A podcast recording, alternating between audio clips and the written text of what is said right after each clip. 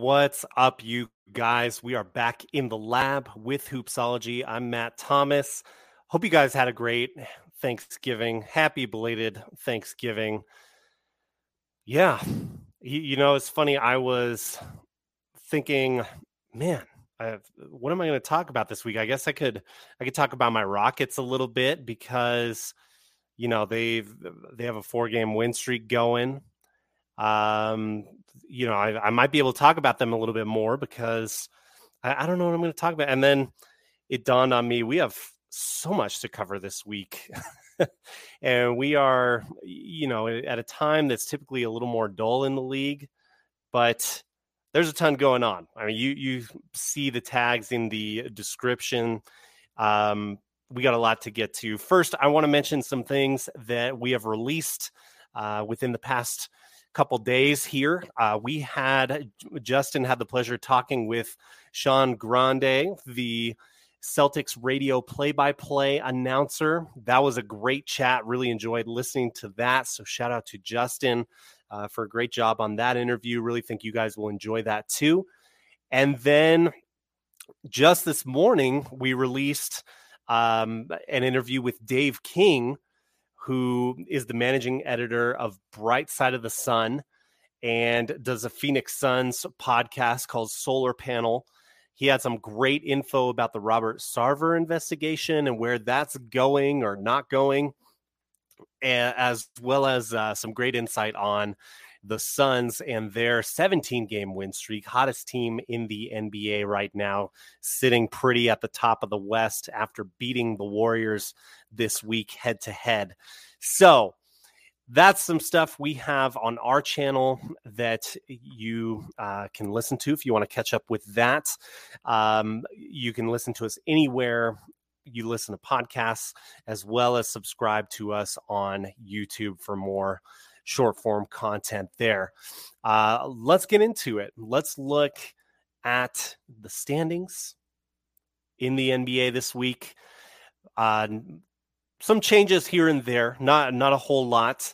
Uh, the Bulls got a close win tonight against the Knicks. The Nets are still sitting at the very top of the Eastern Conference. So, uh, the other thing, the Bucks finally lost tonight. They were on, I believe, an eight game win streak until then. So uh, you have the Nets at number one in the East, the Bulls at two, the Wizards at three, still holding on to a top spot there. The Bucks at four, the Heat at five. They may be in some trouble coming up here. Uh, and then the Cavs at six. So those are your playoff uh, teams right now if the season were to end today. And looking over at the West, we have the Suns at, at, number one. As I mentioned, the Warriors at number two. Both of those teams are 18 and three, looking solid. The Jazz are in third place. The Mavericks hanging on to fourth in the West. The Grizzlies at five.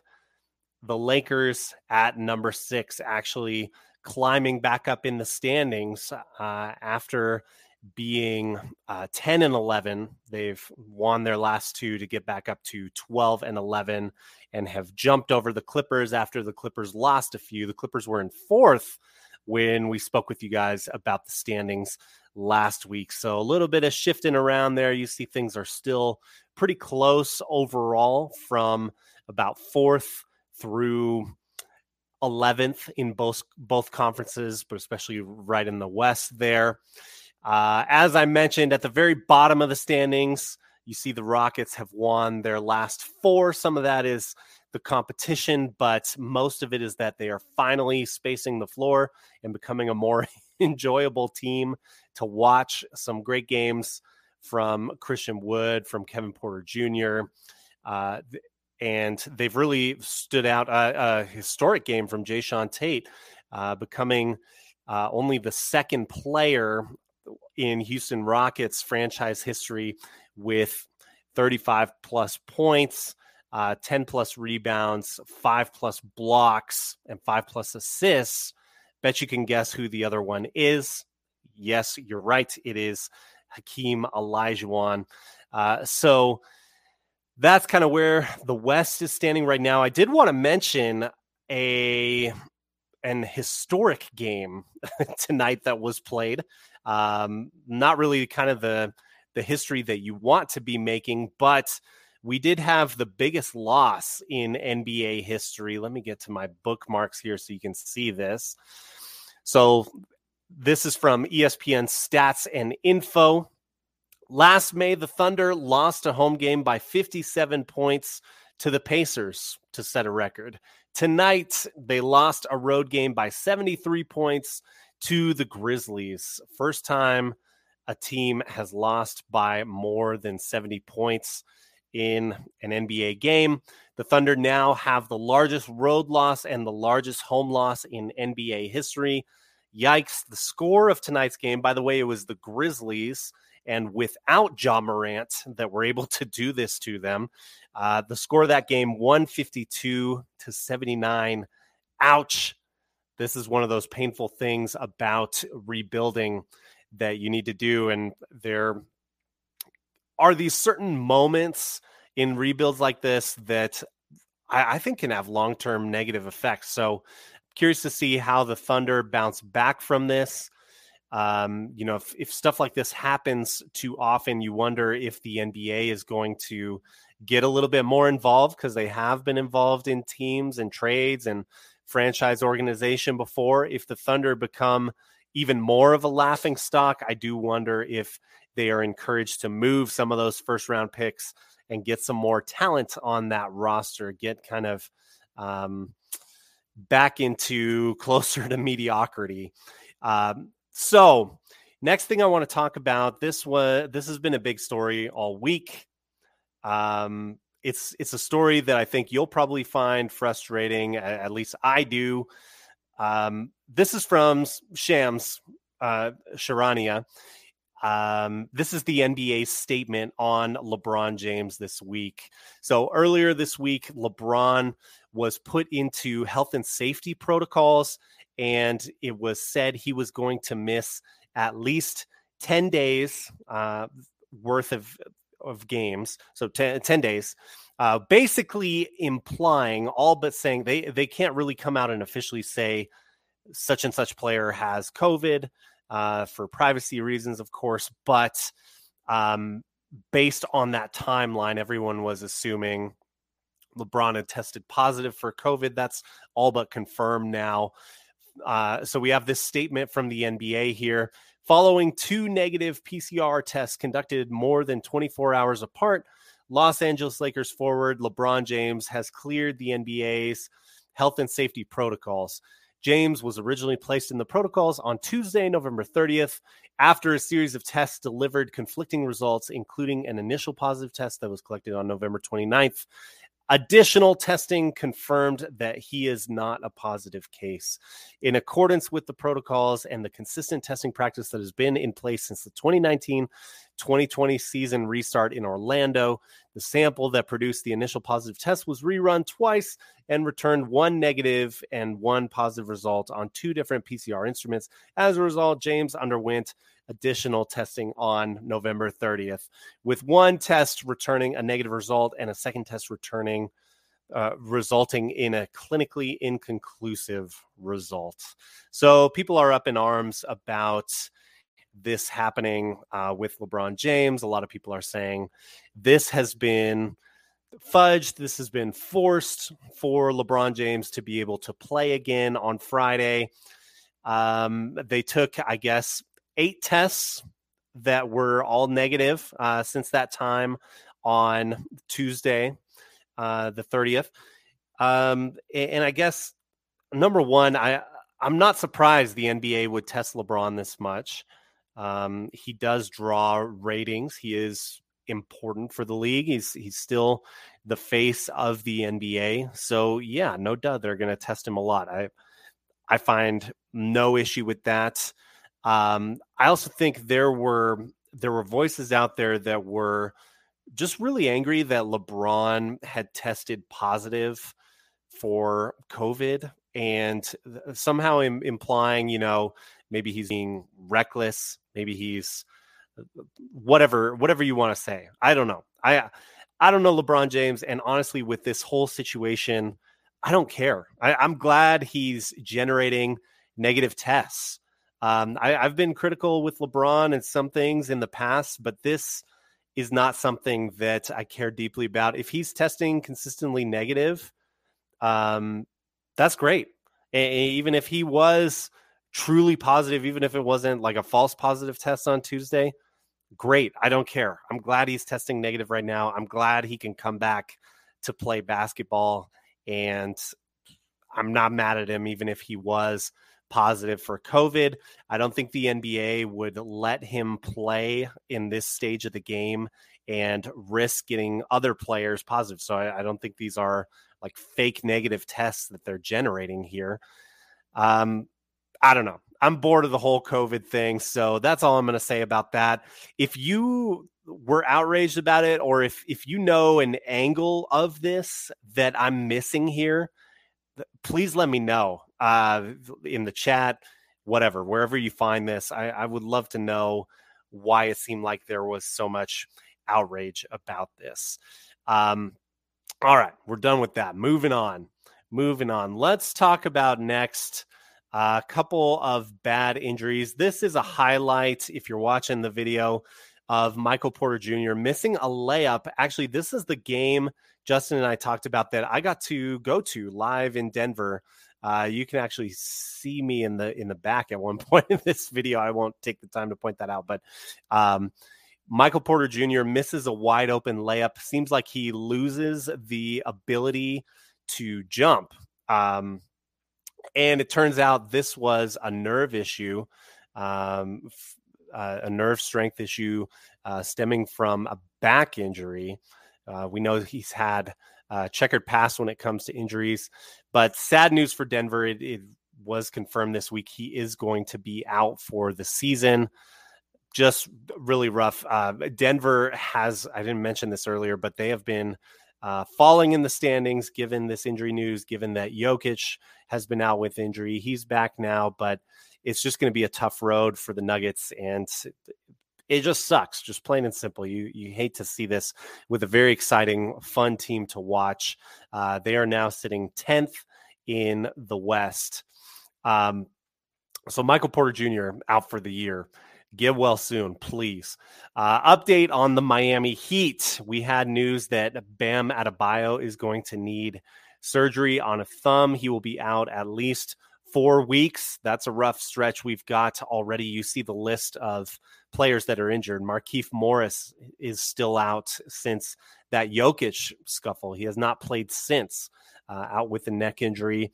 These players were not even traveling with the team earlier today, as you can see this update directly from the Miami Heat's Twitter account.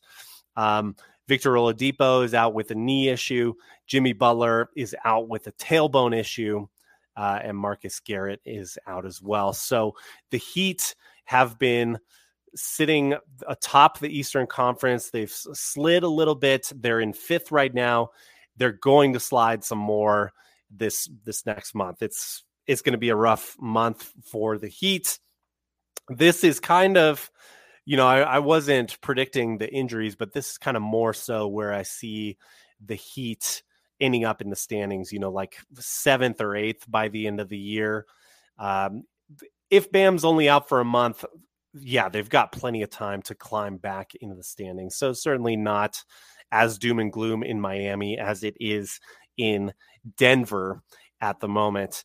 Um, let's talk about another uh, issue I want to get to. Another, um, I guess, kind of kind of curiosity. Again, I would ask, you know, what you guys think as far as Klay Thompson returning.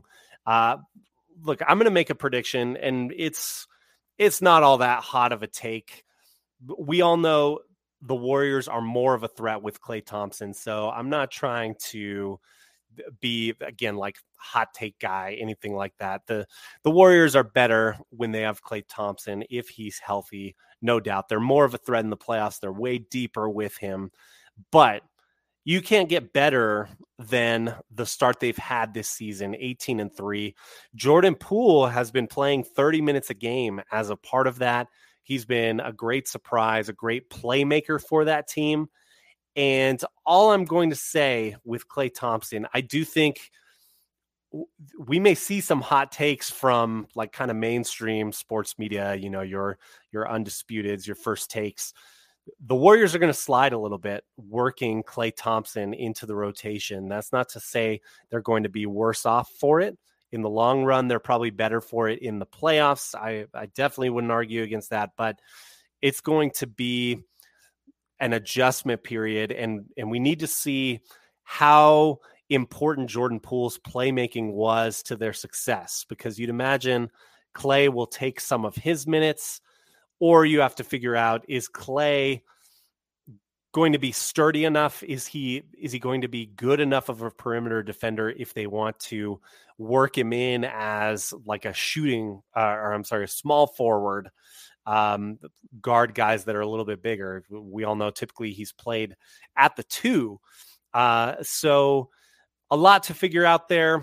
It can can be a positive for sure, relieving some time for Steph Curry, uh, having Jordan Poole run a little bit more um, time with with Klay Thompson if Klay looks great when he comes back.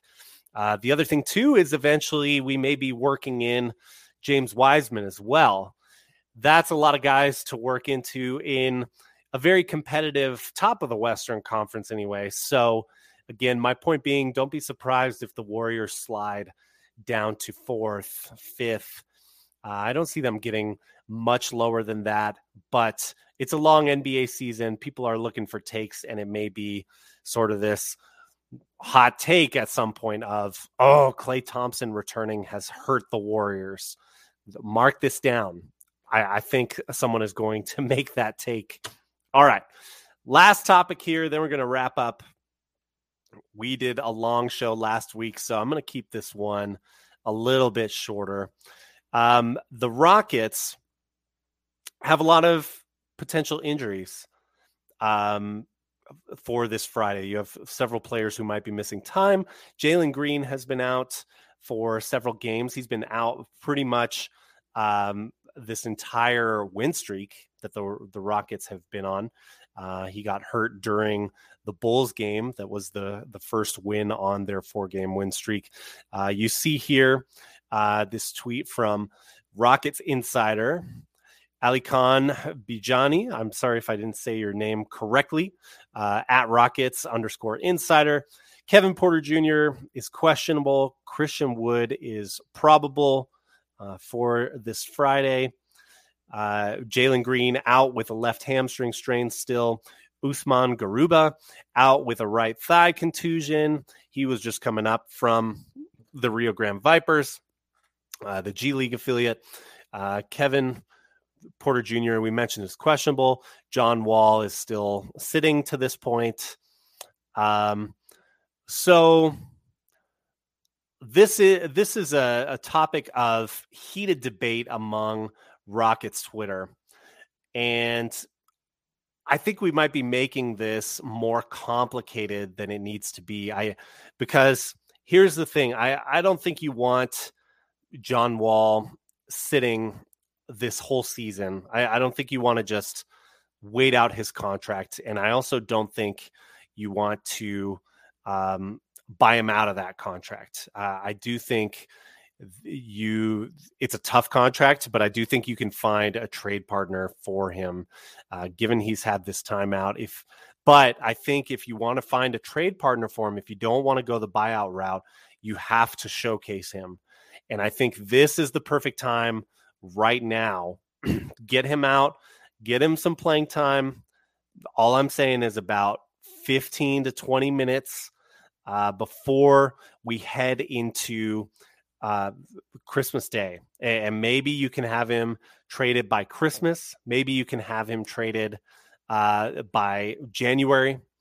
Uh, I, I would get him out there and showcase what he can do. Now, obviously, I I am not um, on the ground floor there in Houston. I don't know if John Wall really has significantly lost a step, has has lost a lot of quickness. Of course, if you believe that's the case, then yeah, you're probably not going to showcase him. You're probably going to chance things. Um, But look, another thing I want to talk about is I, I do agree with the majority of Rockets Twitter that the development of the young talent is of the utmost importance. You want to get them their reps, you want to get them their minutes.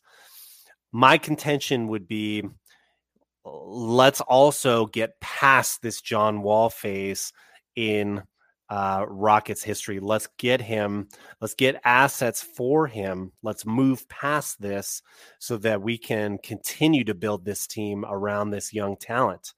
Uh, you know, rumors circulating, of course, about New York. I, I doubt that happens. It seems like you would have to do some crazy things to make a trade for Kemba Walker make any sort of sense. Um, but you can find three team, four team deals to maybe make something like that happen. You can make it a little bit more complicated and get some assets for him. So I think right now you play John Wall 15 to 20 minutes per game through December, through January if necessary.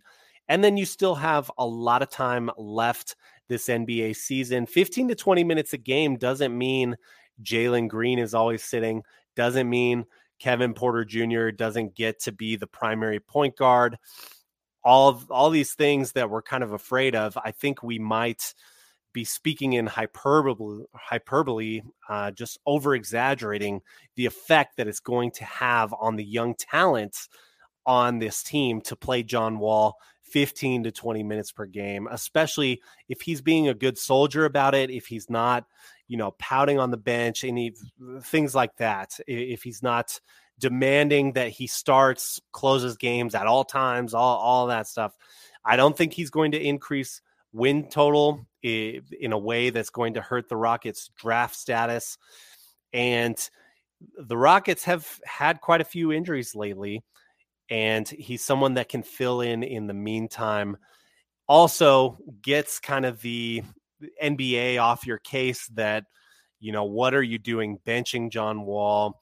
What are you doing with this intentional tanking? Stop it, knock it off.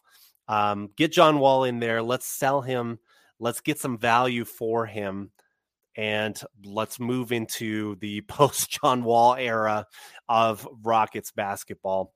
All right, guys, that's what I got tonight. Hope you enjoyed. Thank you so much for tuning in.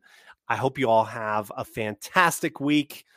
We will be in touch very soon. We got several interviews that that we've just been sitting on. They're evergreen interviews that we're really excited to release and have you guys see. Those will be coming out in the very near future. Um, check out that interview with Sean Grande. Check out that interview with Dave King. Have a great weekend and rest of the week. God bless. Take care. Peace out.